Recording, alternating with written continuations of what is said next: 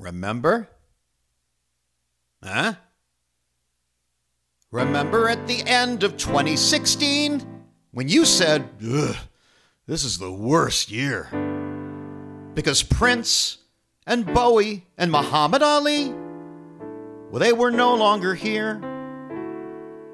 And folks didn't show up on voting day because they all thought they were above the fray and you were mad. Yeah, you were pissed. But you said, well, a year can't get much worse than this. Remember at the end of 2017 when you said, this is the worst year? Wildfires, shootings, and the need for Me Too, and constantly living in fear. And Trump always lying in Twitter discourses, and Charlottesville dicks with their little tiki torches, and you were mad, yeah, you were pissed, but again you said, well, a year can't get much worse than this. Brett Kavanaugh Tide Pods. Kids at the border made you say 2018's the worst. Yeah, you really can't top learning that year that climate change can't be reversed. 2019 did not help one bit because the Mueller report, well, that didn't do shit. There was Brexit, impeachment, and Jussie Smollett, okay, boomer, which proved just how rude we can get. And of course, around New Year's Day, you just shelled out the same old cliche. You could have said nothing, but you couldn't resist. You were like, well, next year can't get much worse than this. Well, another year has come and gone, and here we are. And I don't have to mention to you what has transpired thus far. And you said, man, this has been the worst year. And I had a feeling you might. But I won't criticize because, let's face it, yeah. Yeah, you're right. And you might think this song will now take an optimistic turn as what the future brings. Nope, not this song. Nope, this song is just a list of really shitty things. I, I mean, I don't know what to tell you. Just keep working on yourself and maybe put the damn phone down and grab a book off the shelf. And if someone's being a dick, then sometimes you have to fight. And sometimes it's good to walk away and know that that is all right. But I don't have all of the answers for this, and neither does anybody online. And I'm not here to sugarcoat and tell you that things will be fine. But if you look out for others, just donate or volunteer then 2021 won't feel at the end like, ugh, another worst year. If you see the good in people, you won't fall into the abyss. And maybe 12 months from now, I just might not hear you say, well, a year can't get much worse than this.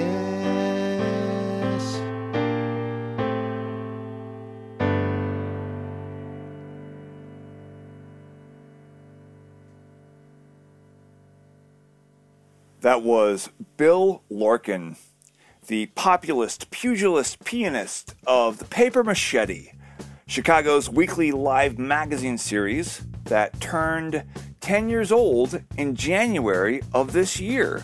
Believe it or not, that is how our 2020 started with a, a big old 10 year anniversary party. It, was awesome. We were really excited and proud of this milestone. It, it, you know, it just felt great to be the Paper Machete gang in January of this year. Anyway, hello, and thank you for listening to this uh, special year end episode of the Paper Machete audio magazine. I'm Christopher, and y'all know what year this is. Y'all know what year it was. If you can hear my voice, congratulations on surviving 2020. Or, I guess, congratulations on being rich enough to be cryogenically frozen and listening to this in whatever year it's safe to be thawed out and reanimated. This episode features some seasonal treats from live Green Mill shows past. And speaking of ghosts of Christmas past, uh, this person isn't technically a ghost, but her essay on holiday traditions is still pretty delightful. Here's Sonal Aggarwal.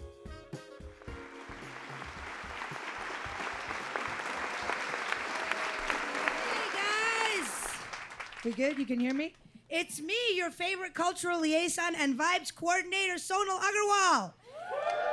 And guess what, y'all? Christmas is dope! Big news, big news. Did you guys know that? Christmas is full of psychedelic mythology, and it's basically just a cultural hijacking of the age old celebration of the sun. You're all a bunch of astro fuckers celebrating the alignment of our celestial bodies. Let the sun shine. Let the sun, the sun shine in is actually a Christmas carol. Uh, so it's basically a celebration of the sun. It's actually a Christmas carol, and Christmas is basically a celebration of the birth of Christ, our Lord, or the Sun. I'm Hindu. Uh, what do you guys know about Hinduism besides whatever you think you know about yoga and chai lattes? Uh, as a Hindu, I grew up with my family celebrating Christmas. It's not October, brown people. Cheers. Uh, yes, because we don't care.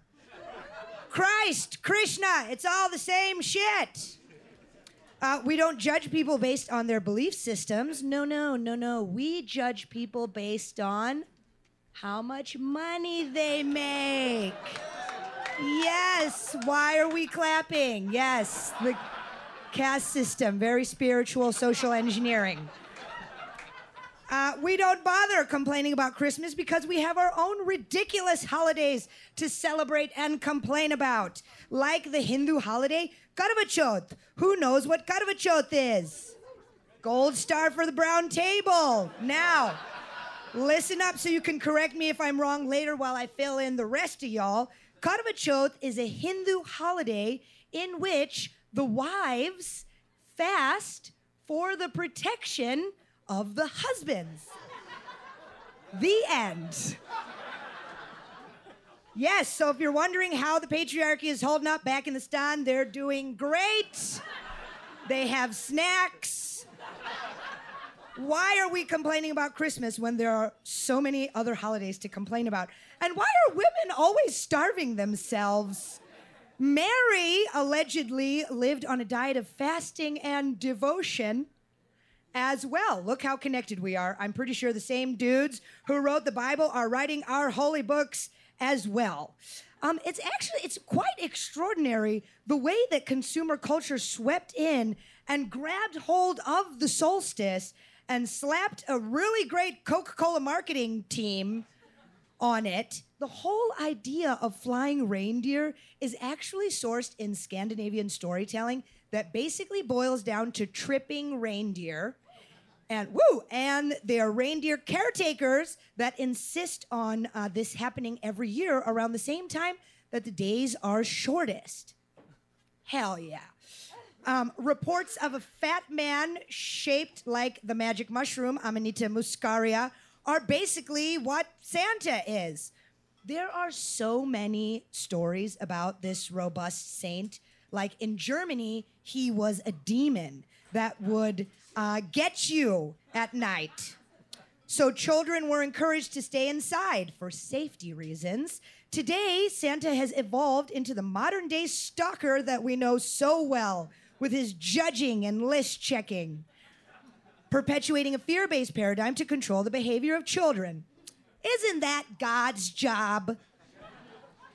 Uh, as part of the research project process for this piece, I've seen a lot of videos, and I saw one video of a huge church congregation, and the preacher was like, Santa's trying to knock Jesus out of the top spot.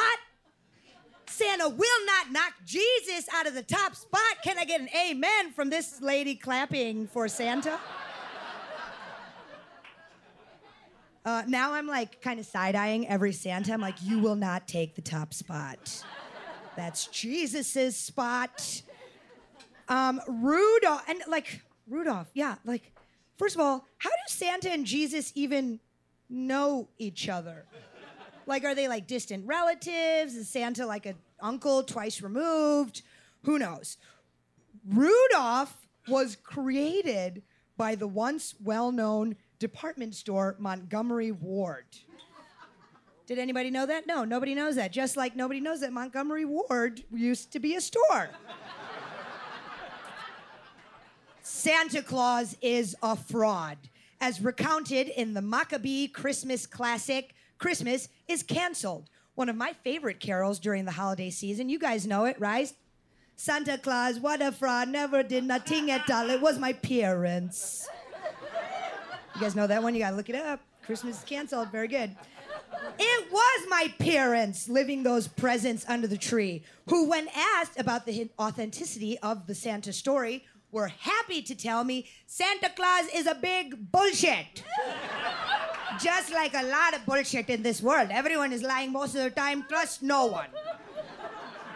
Uh, I also, as a child, once asked my dad about the possibility of a Hindu hell, and he shrugged his shoulders and said, Yeah, sure, probably. and I said, Okay, well, should I be like worried about that? And he looked at me and said, Are you going to die? And I was like, Not today, I'm only 12. And he said, Okay, then shut up and do your homework. Are you being paid to ask these questions? Who is paying you, huh? Oh, Miss Question, Question, Question. It's a very privileged thing to ask questions. So, what is the deal with the birth and resurrection of a Lord and Savior, Jesus Christ? Uh, you pagans are celebrating the death and resurrection of the Son. Why is pagan being used like a swear word? Pagan just means a person holding religious beliefs other than those of the main world religions. I'm pretty sure I'm looking into a room full of pagans. Gotcha.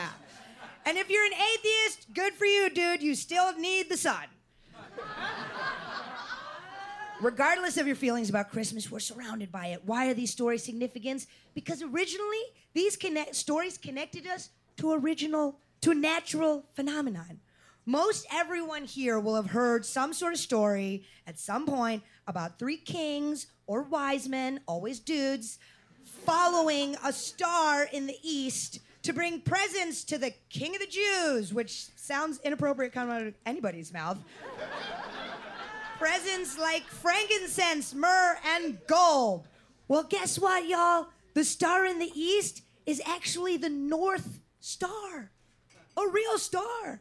Sirius, the most important star in the ancient Egypt, and refers to Osiris, the Lord and Savior, sound familiar, of Egypt. The constellation Orion is composed of the three stars of Orion's belt, or the three kings, and the yin and yang of the Egyptian pantheon, Isis and Osiris. Dope. So, do you guys know what happens in the northern hemisphere between the winter solstice, December 21st, and December 25th?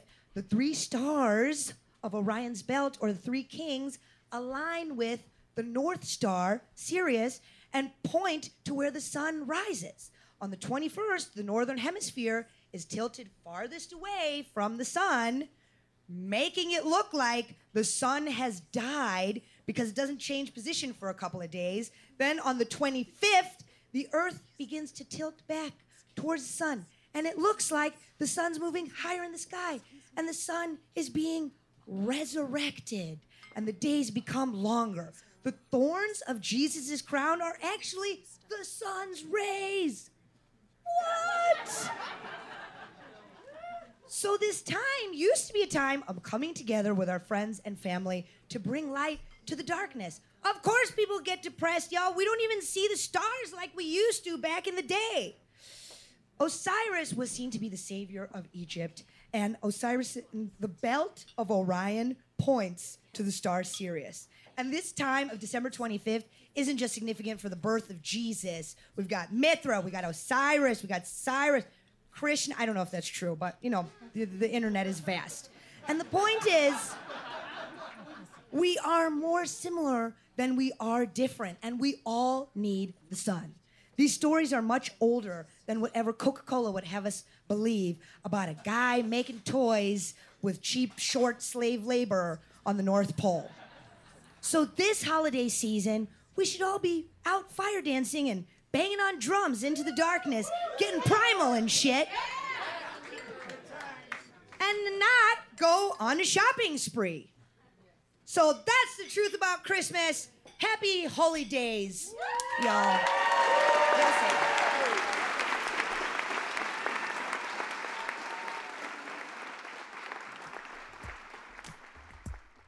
That was the comedian Sonal Aggarwal.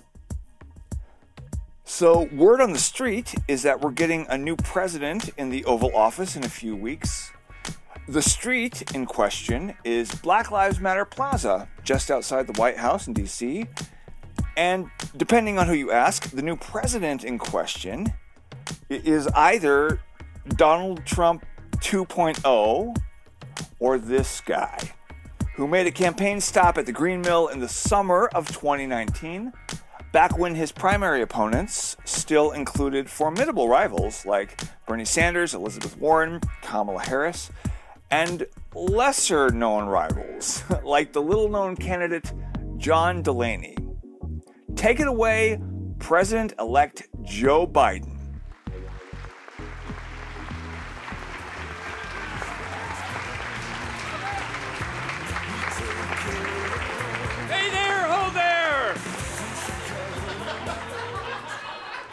Hello, Chicago! Usually I start these things out with a, a folksy story or, or yarn of sorts that relates to your particular city. Like, like at the time I, I was at the Navy Pier, taking in your in, indigenous culture. And I tell you, I, I, I saw an interracial lesbian couple, and I'm, I'm proud of myself. I didn't, I didn't get that, that involuntary startled motion I usually get when I see something out of the ordinary, like, whoa, what the hell is that? I coolly walked over to him, squeezed him by the shoulders, and I told him that the word Lesbos derives from an island in the Aegean Sea, and that not a lot of people know that. And then I asked their consent to take a picture with them for my Instagram feed. But I don't have time for stories. Trump has put us in peril. We got to get to the point. Things are serious now. We got to have serious faces to prove it. In the first debate, I admit, I was caught off guard. I was too friendly. I extended a, a, a- a modicum of courtesy and graciousness, which was taken advantage of this, this, in this day and age, and I see that now. See, I'm, try- I'm trying to, to pull us together to take on Trump. But, but my fellow contenders, they want to get dirty with me. They want to get rough. They want to tarnish the legacy of Obama, who I was proud to call a friend. If Uncle Joe needs to take a seat, Fighting Joe needs to step up. They want blood in the ring. They want a taste of pugilism. They got it. Debates are they're, they're, they're important for the for the, the, the Democrats party. It's time to it's a time to to, to show your chops and rustle feathers and, and lick lick your chops and, and infect wounds. Not too deep, mind you, not too deep. You have to be respectful. You got to draw a little blood. You got to show a little verve, a little vigor. Like the African buffalo, you have to be willing to lock horns, kick up some dust, scare the village people, knock down a hut. I'm the biggest gosh darn buffalo in the herd, so of course they're gonna charge after me. And I can take it. And I said in the mirror before I went on stage, bring it on. And boy, did I bring it on. I flexed. Uh, I flexed my muscles. Feel them. Feel these muscles. it's summertime, so I've been working on my muscles.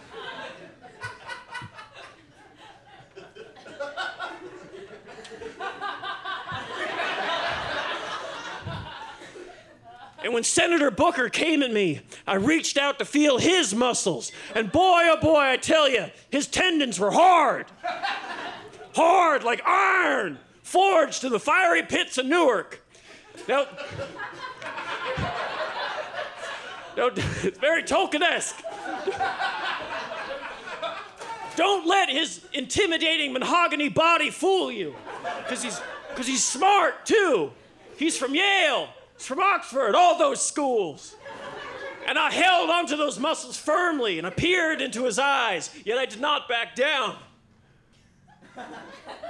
And then I felt the languid presence of the distinguished exotic Senator Kamala. Now, Booker, he's, he's like a hot mountain. But Kamala is a flashing fang in the dark.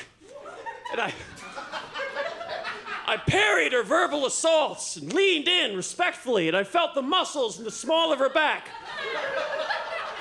And they suddenly tensed, coil like a tigress at the ready or a, a, a serpent. Uh, I, I don't know, an, an Indian naga whose perfume lulled my senses.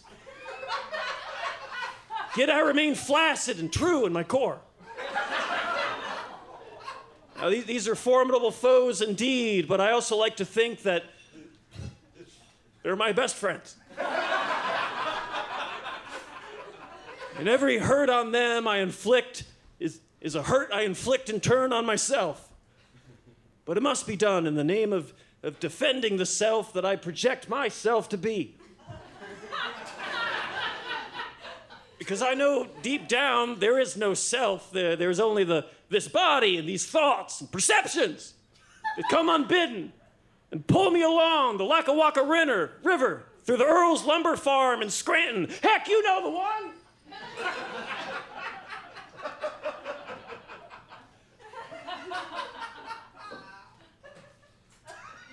and now a moment of silence to take in the breath. Ladies and gentlemen, John Delaney, a good friend of mine. John Delaney, who so handily won the first night's debates, and also winner of the DNC Poetry Within Reason contest.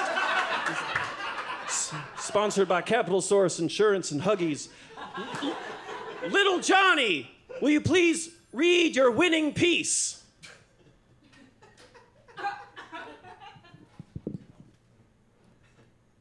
Focus on the future, present day solutions, and tomorrow's challenges. Risk the imagination of bold ideas. Focus on the future. Update the basic social compact. Innovate.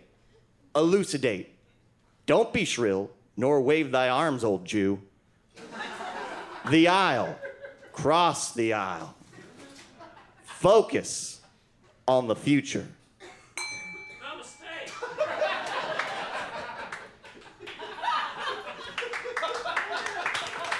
John Delaney, everyone. Thank you so much. They say the Buddha also spoke of moderation. Now, ladies and gentlemen, I want you to think on me from now on. Think on me. Look at this guy. Think of me. Not as a man, but as a giant glistening, hollow shell of a man.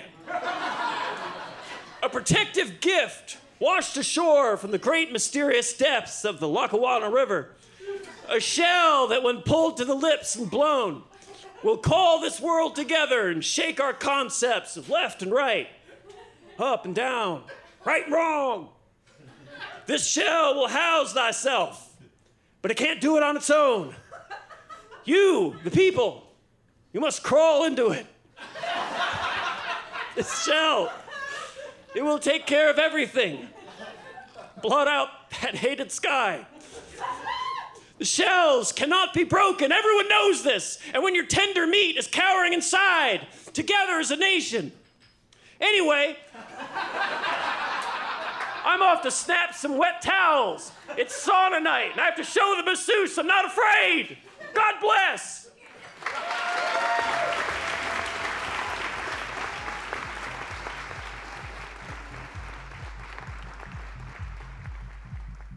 Joe Biden is the creation of a brilliant machete regular, the wonderful Chris Hauser. So this week, Rush Limbaugh had a very emotional year end broadcast in which he conceded he did not expect to be alive at the end of 2020. Of course, that's because his year started out with a cancer diagnosis and subsequent Presidential Medal of Freedom from President Trump. I like to think that even if we'd been allowed to keep producing live machetes all year long, this essay on that topic, which was recorded in February, shortly before the shutdown, would still be one of the highlights. This is Bilal Dardai.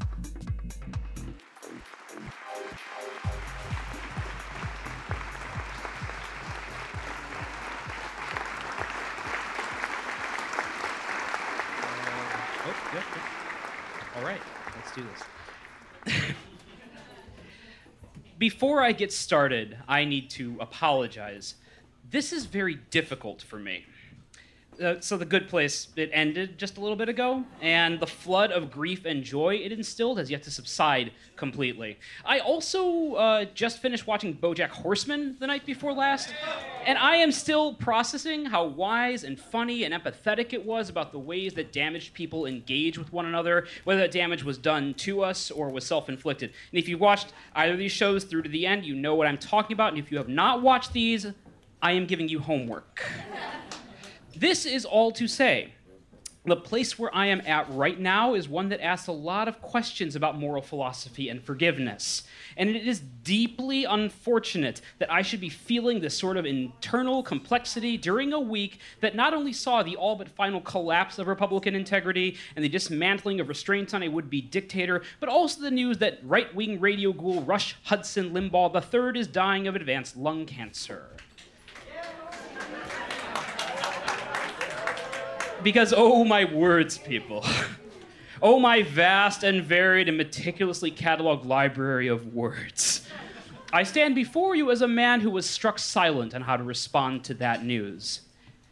The other thing I've thought a lot about this week, besides The Good Place and Bojack Horseman, is an epigram that was once expressed by Kathleen Falsani.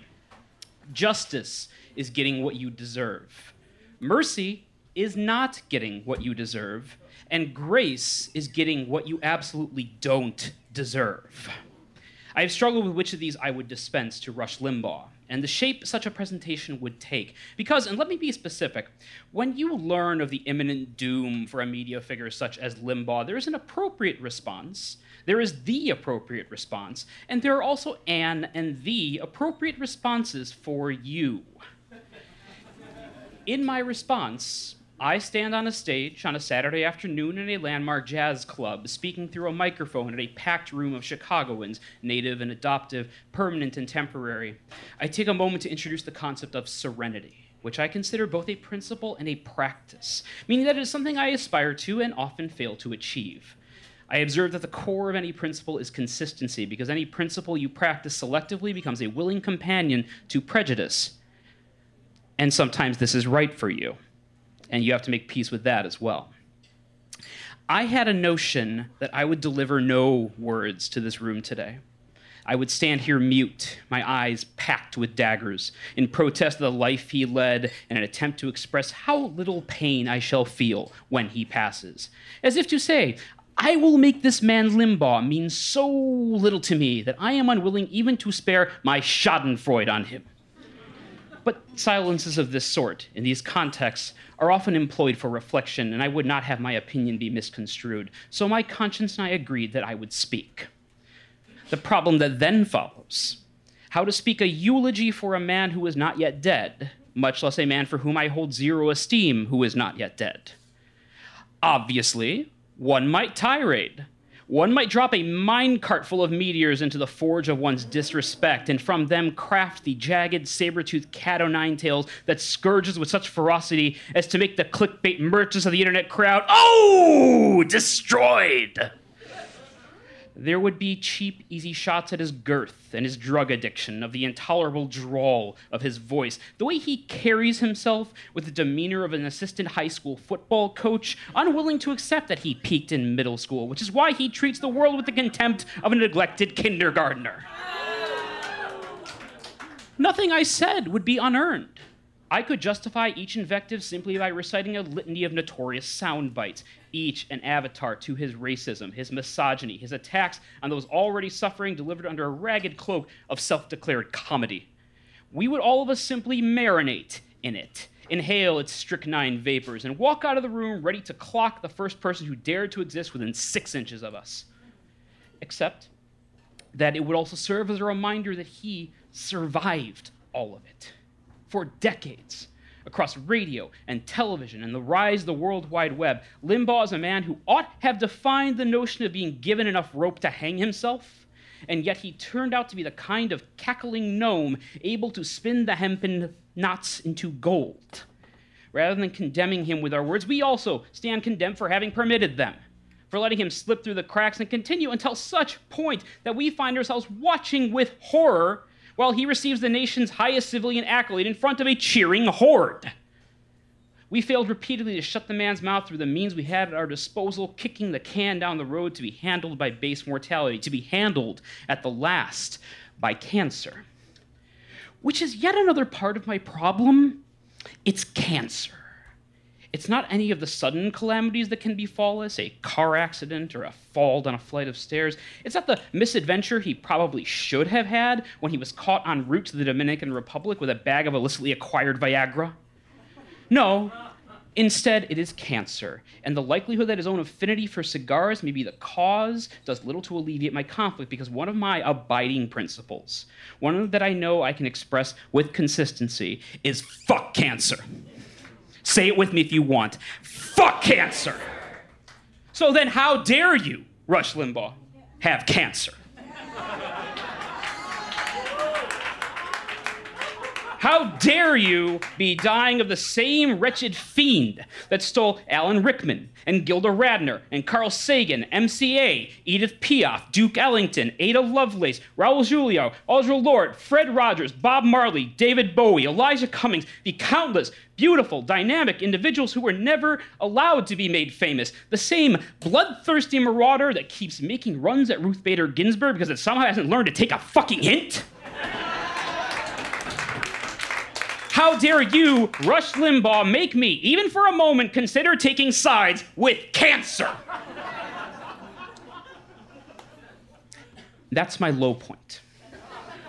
That's me staring into the abyss of who I might become, my toes hanging just over the edge of my own decency. So I close my eyes, I take a deep breath, I turn back, and I make a different decision. I decide to begin this essay with an apology for my shortcomings because he never could once recognize or apologize for his own. I decide to be deliberate with the words I choose to speak and weigh the impact of those words beyond how they might enrich my tiny, petty empire. I decide to sweep away the details of his violence and focus on healing the scars he carved into our skins. I decide to be mindful of how I express anger and spite in front of my son, to do what little I can to cultivate a society that feels no hunger for the hunks of red meat that a man like Limbaugh would toss into the dust of every available coliseum. And I decide to imagine the day we cure cancer. I imagine several years after that breakthrough when there are still some of us left who remember what it was like to endure and survive it. I imagine extemporaneous vigils in which we think of those who succumbed and those who suffered, those whose lives were diminished by the ordeal and whose potential was limited by the fight. We mourn the miracles we might have had if not for cancer. We celebrate the fallen for the time we had them and lament that their time did not extend long enough to have experienced the level of medicine that would have saved them. We think of family and we think of friends. We think of those who gave our own lives meaning for as long as we had them.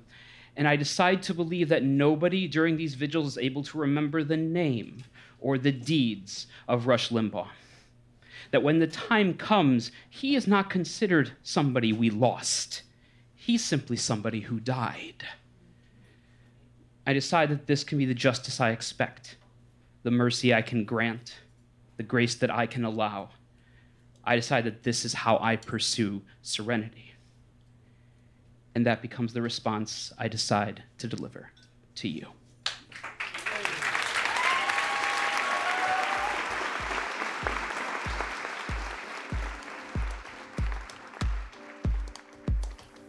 Bilal Dardai is a neo futurist and longtime Machete contributor. So, the end of the year is, of course, when the culture vultures and media gatekeepers and critics roll out their best and worst lists. So, do you guys remember when President Trump rolled out the fake media awards? This was to disparage the reporters and the news outlets he deemed to be the most dishonest and corrupt of the year.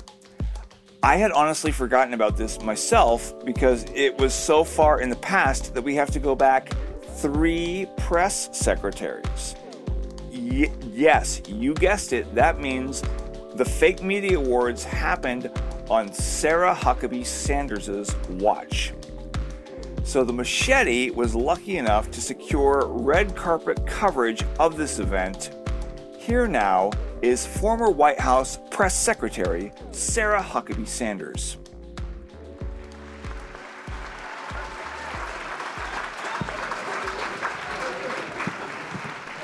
Good afternoon.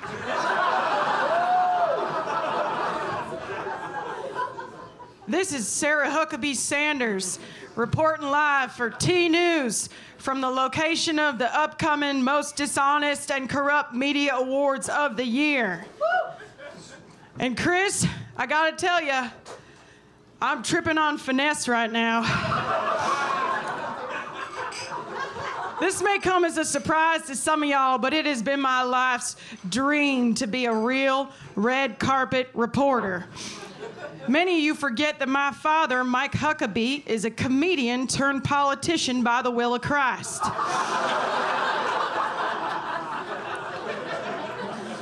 And when I was a little girl, my daddy and I prayed for Joan Rivers and her dead husband every night. And now here I am, holding a microphone with a single bold letter on it, lighting rigs being raised above my head. Pretty soon they're gonna roll out the red carpet. It's like they say down in Arkansas tie your shoelaces to a sizzling waffle iron and make yourself sick in a child's paddling pool, because this right here is a party.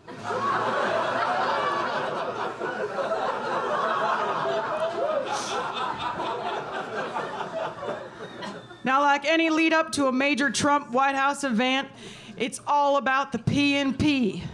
That's planning and preparation. Think 2017 inauguration, okay? Star power. Think, think Easter egg roll, organized in less than 10 minutes. Think White House Correspondents' Dinner. How great was that? Has there been any other administration in recent memory that has executed such iconic events as this one? This is what we have in store for us come Monday at 5 o'clock o'clock. Now, Chris, Chris, there is so much we don't know, so many surprises in store for us and for those who tune in to the most dishonest and corrupt media awards of the year. What are the categories? Who are the nominees? What channel is it on? All that and more is left for y'all to speculate on, but what I can tell you is that I'll be here at 2 o'clock o'clock to bring you live coverage from the red carpet. Now, some red carpet shows have nail cams and shoe cams. But this show right here, we've got a blazer cam. And I'm told we're gonna see blazers uh, with dramatic lapels and, and some even with three quarter length sleeves. Specific colors are being used this year to make statements on the red carpet. I'm told Matt Lauer has asked his remaining friends to wear green in support of him. So we can expect to see Savannah Guthrie in emerald, Hoda Kotb in olive, and Kathie Lee dressed as a giant green bean. Swag bags will be given out this year. I'm told everyone will get a, an expired bottle of Melania's Caviar Collection moisturizer, which I want you to know is a real thing made with real caviar, so it is safe to use on your baby. There's also a portable teeth bleacher, which I am told is favored by Don Jr. And a real surprise stainless steel nipple enhancers. These are favored by Ivanka, a woman who can afford a well made bra that's properly lined. But what if she just really wants to nip out in front of the UN Commission on Improving Women's Access to Small Business Capital? now you can too.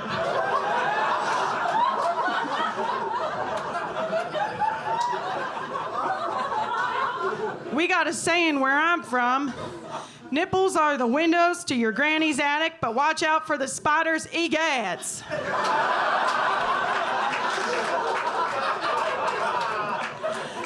so tune in, Chris, to where I can't say.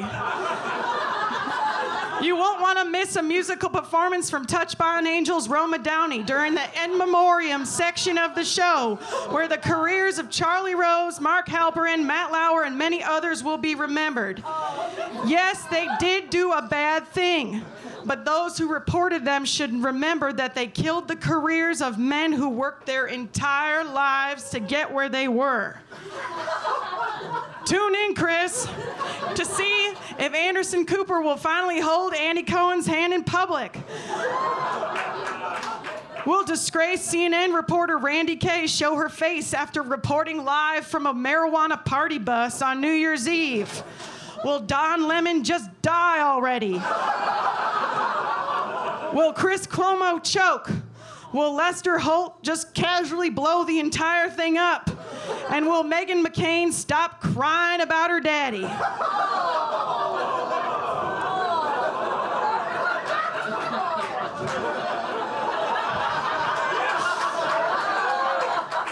Let me finish it. We got a saying where I'm from ask enough grasshoppers a question and you'll find a ring around your bathtub made of sparkling sugar. That's Sarah Huckabee Sanders reporting live for T News. Thank you so much, Chris. Back to you. Thank you.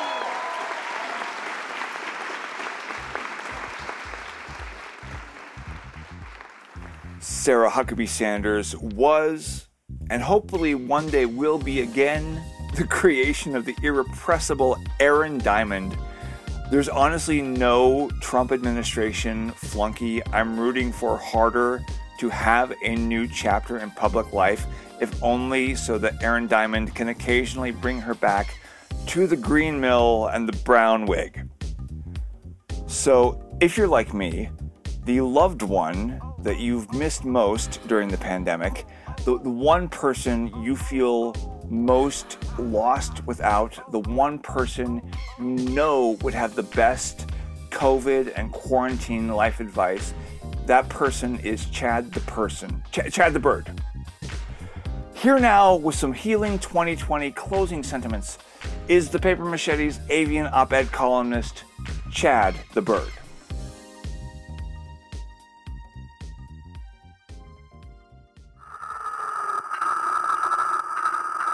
Okay, is this thing on? Okay. people of Earth, um, calling people of Earth. But like Earth people only. I'm not here to fuck with Martians or Venusians or whatever the hell we're calling the people on Jupiter. Jupites? It doesn't matter. I'm calling Earth people because I've got no need for space aliens right now except in a Mandalorian capacity. Not that we're asking you to calm down. Clearly don't want to, nor would you want to. We've been fighting your asses ever since President Bill Pullman, the greatest president this nation has ever had, had the gumption and Space Force to knock y'all back to wherever the hell the Independence Day aliens were from. So y'all just do you. But people of Earth, turn down your music, check your Wi Fi signal, and click the Zoom link for a second. Tune in and tune out all around you. Which is a big fucking ask in the year that was, because there's a lot to tune out. But I believe in you. I believe you can do it. It's possible. I'm not going to get dramatic, plenty of that to go around. I'm not going to judge any of you for acting crazy. We've all been living like we've been working on a novel for the past nine months, and that's never a good look for anyone, so no judgments. And I'm certainly not going to start anything.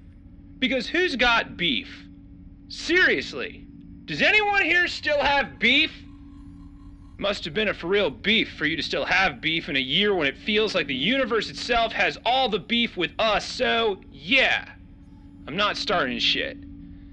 I just have a thing to get off my chest here in these last hours, these last moments.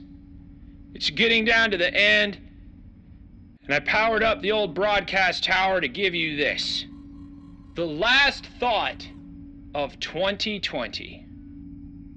It's hard to know even where to begin, people, when's thinking the last thought of 2020.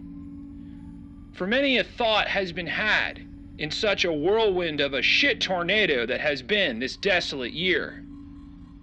We began in January relatively pissed in general. The movie Cats was in the theater. Don't Fuck with Cats was on Netflix. It was really a lot of cat related misery at the shotgun start of what would be the greased deck chair jammed up our ass without our consent that was 2020. Luckily, a lot of states finally had legalized weed, so the first two months kind of passed without too much incident, except for that one time that Planters killed off Mr. Peanut for some fucking reason. But don't worry, he came back as Baby Nut. And if that wasn't a big, bright red fucking flag that 2020 was gonna be a root canal by a blind hippo of a year, then what the fuck was? February started off with a leap year, which meant, cause math, all the major holidays were falling on weekends and Fridays, which should have been a huge fuck off fucking crimson banner waving that 2020 was going to be a pile of ground hazelnut coffee and powdered dog shit steeped in ditch water of a year. Either way, we were too stoned and still talking about cats to notice. We found out Mark Zuckerberg gets his armpits air dried by an intern thanks to a tell all book. Quibi came and went within the five minutes it took to do a Quibi.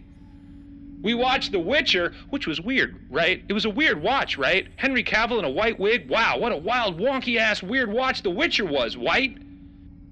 And if you weren't, you were watching Love is Blind. So yeah, February came and went with all the warning of a storm front coming, but even though the sky was bright fucking red, the white water was running and the temperature dropped faster than a Quibi, how were we to know? Then March hit and knocked out the tower. Since then, well, you know, it's been dark. If the kids in the future ask what it was like, I'm going to refer them to two things. Number one, the opening of Avengers Endgame, when, spoiler alert, everything is fucking sad and lonely. Floating in space, cold, hopeless, near the end, and somehow still surviving while Dear Mr. Fantasy by Traffic plays slowly over the sound of distant thunder. And number two, that feeling you get when your car stalls on the highway in a snowstorm, and while you're calling AAA, your phone dies. But just before it does, you get a notification that you've overdrawn your checking account and no checks are coming until Q2. For nine months and counting, our guts have been twisted, our relationships tested to the breaking point, our trust in society and the people of Earth shattered by shitty uncles on Facebook and maskless Karens at 7 Elevens. Plans were cut short, loves were lost. And suddenly everyone was a teenager with a big old fucking alt rock chip on their shoulder. Beards grew, jobs ended. Every day felt like a track from a Radiohead album, and worse off, no one could hug. We covered our faces, covered our bases, took single walks with single people, and watched the news rot from the inside out. but at least you all finally learned how to wash your fucking hands. Summer came, summer went. It was a something of a summer, more the sum of our bummer, because it was nice out, but where could we go? And when we did, your cousin refused to wear a fucking mask, so then back inside, recess was canceled, because the adults were acting like children and the children just wanted to go back to school. Positive was negative, and negative was a positive in this backward fucking year. But at least we got some good TV, even though your parents still had the news on so they could stay pissed at the orange sack of Sanka and Hornets in the White House shitting on the walls while we all learned how to decorate our places, took up yoga, learned chess. We COVID cuffed and lost, and eventually turned the country cerulean again, but the damage was done. The stain was tangerine turned gangrene, so it just left us collectively blue. And that was November. Then came the holidays. And they lost their holodazzle because we couldn't do it together. And then the new year slowly came on like a bus on its last wheels, but still doing its job. And yeah, we'll get on it because it'll get us home. And it's the only one running at this late hour. Moving on. The year in the rear view, hindsight forever being 2020. And as we settle into the ride through the winter, trusting the bus to the future, hope in the headlights, the vaccine, the Biden team, we lay our heads back into the final thought of this suffocation by way of wet naps and cheesecloth of a year. We cannot be consumed by our petty differences anymore. We will be united in our common interests. We are fighting for our right to live, to exist. We will not go quietly into the night. We will not vanish without a fight. We're gonna live on. We're gonna survive. Or so said President Bill Pullman, the greatest president this nation ever had. I love you. Stay safe. Wear a mask. Get your vaccine. And I will see you in the future.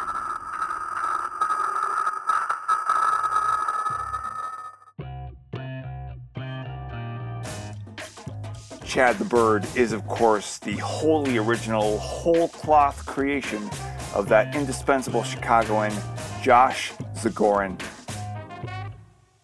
Well, that's our show. On one hand, it's been the worst damn year. On the other hand, the vaccine is on its way. A new White House administration is packing its bags.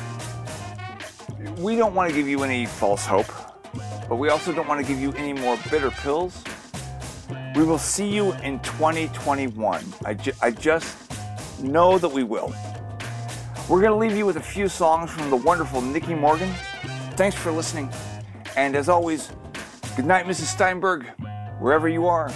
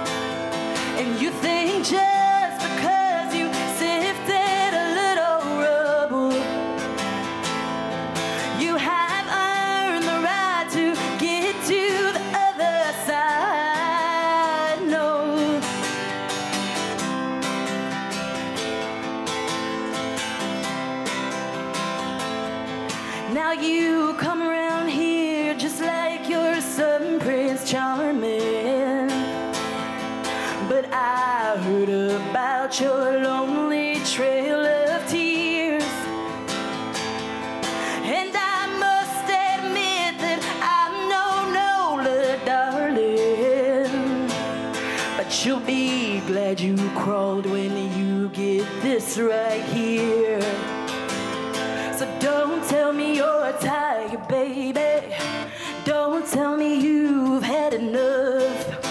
Take a seat in my chair, honey, and tell me that you like it rough, it rough.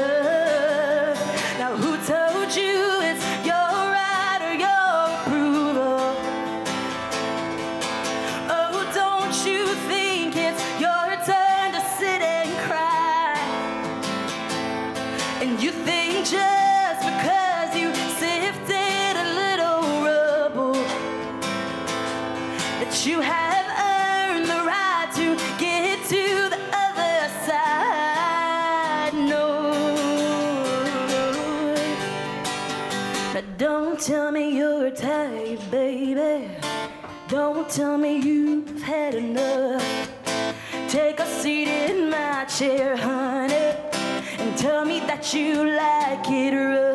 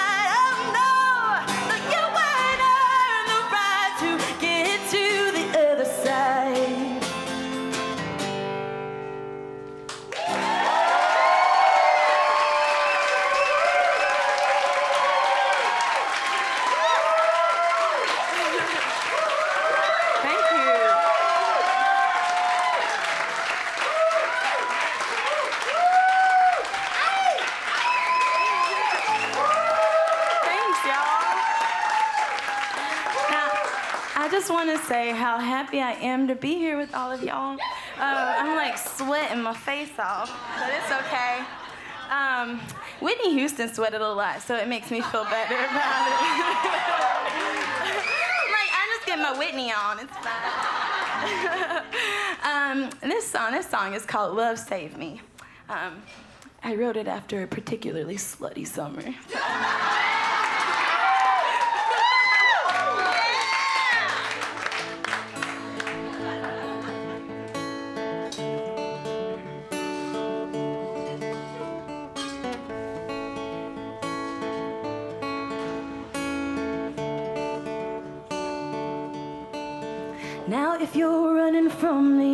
I'll give you one good place to hide. Just rest your head upon my shoulders or your legs between my thighs. See, I decided it don't matter. I'll take whatever makes you mine, and we'll keep lying here together like we've sold the hands of time.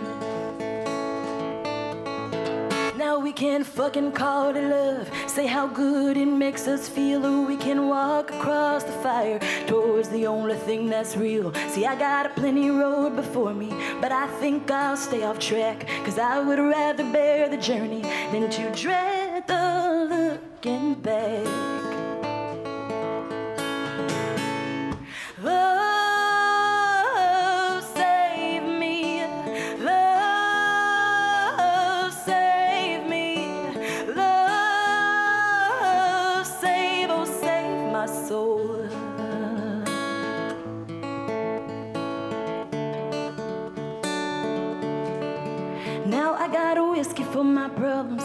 For all the good. I took a pill before the party, but was still misunderstood. And I go to church on Sunday morning, crying, Lord, He help me, please. But then I swear I heard him tell me, get the fuck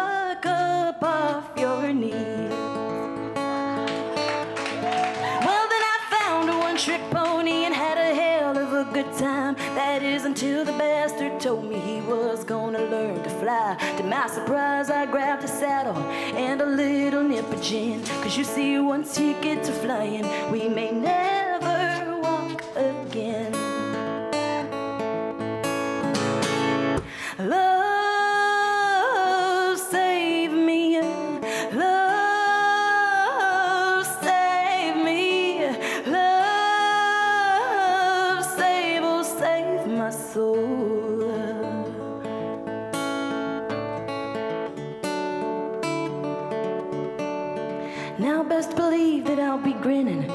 time comes to collect from the poor soul that came before me and the ones who tried their best. And you might attempt a little whisper when your time is running out, but it's my voice that you'll be hearing when you open up your mouth.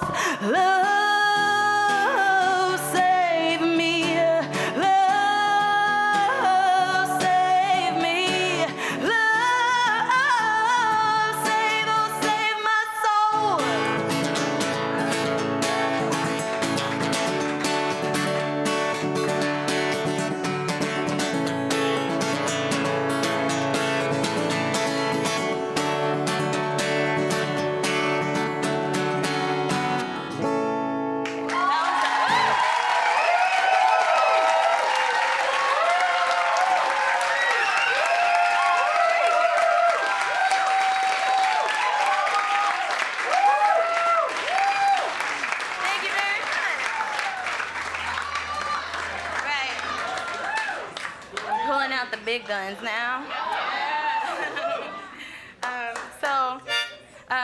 I'm Nikki Morgan. Um, uh,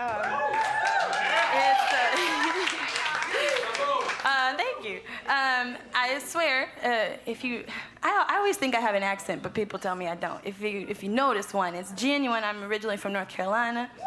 Uh,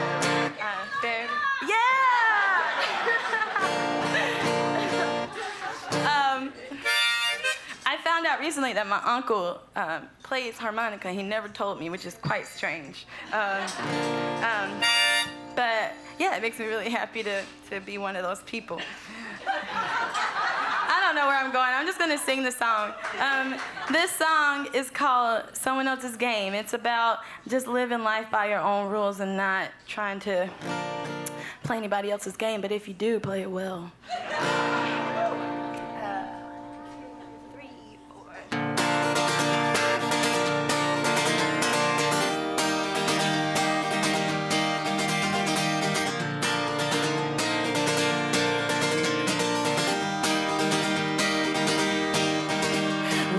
Faster, harder, stronger, like the secrets that we held were precious to the world. And nobody quite could catch us, though we let our hearts lay bare for all to see. And he said, Hey man, what you doing? How do you get to be so fast?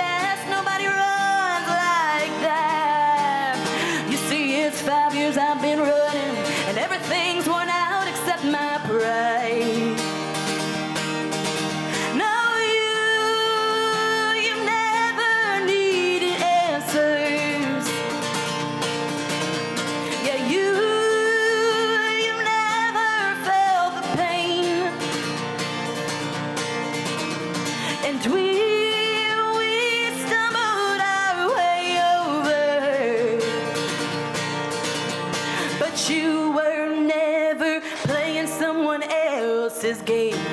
Game, game,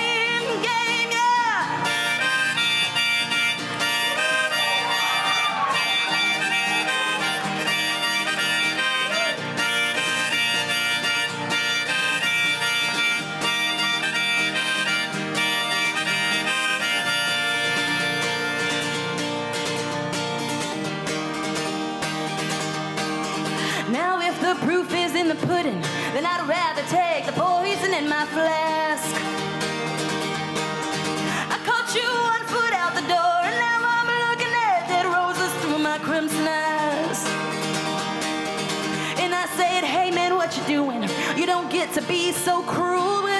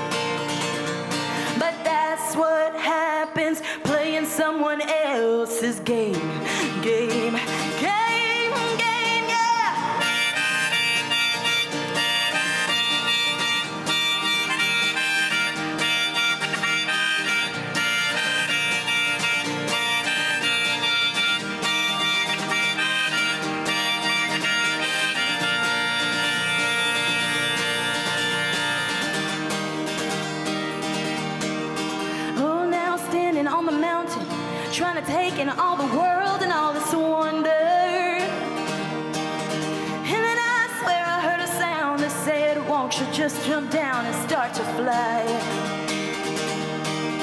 Well, you don't know me very well. You see, my wings are shot to hell, so I've been told.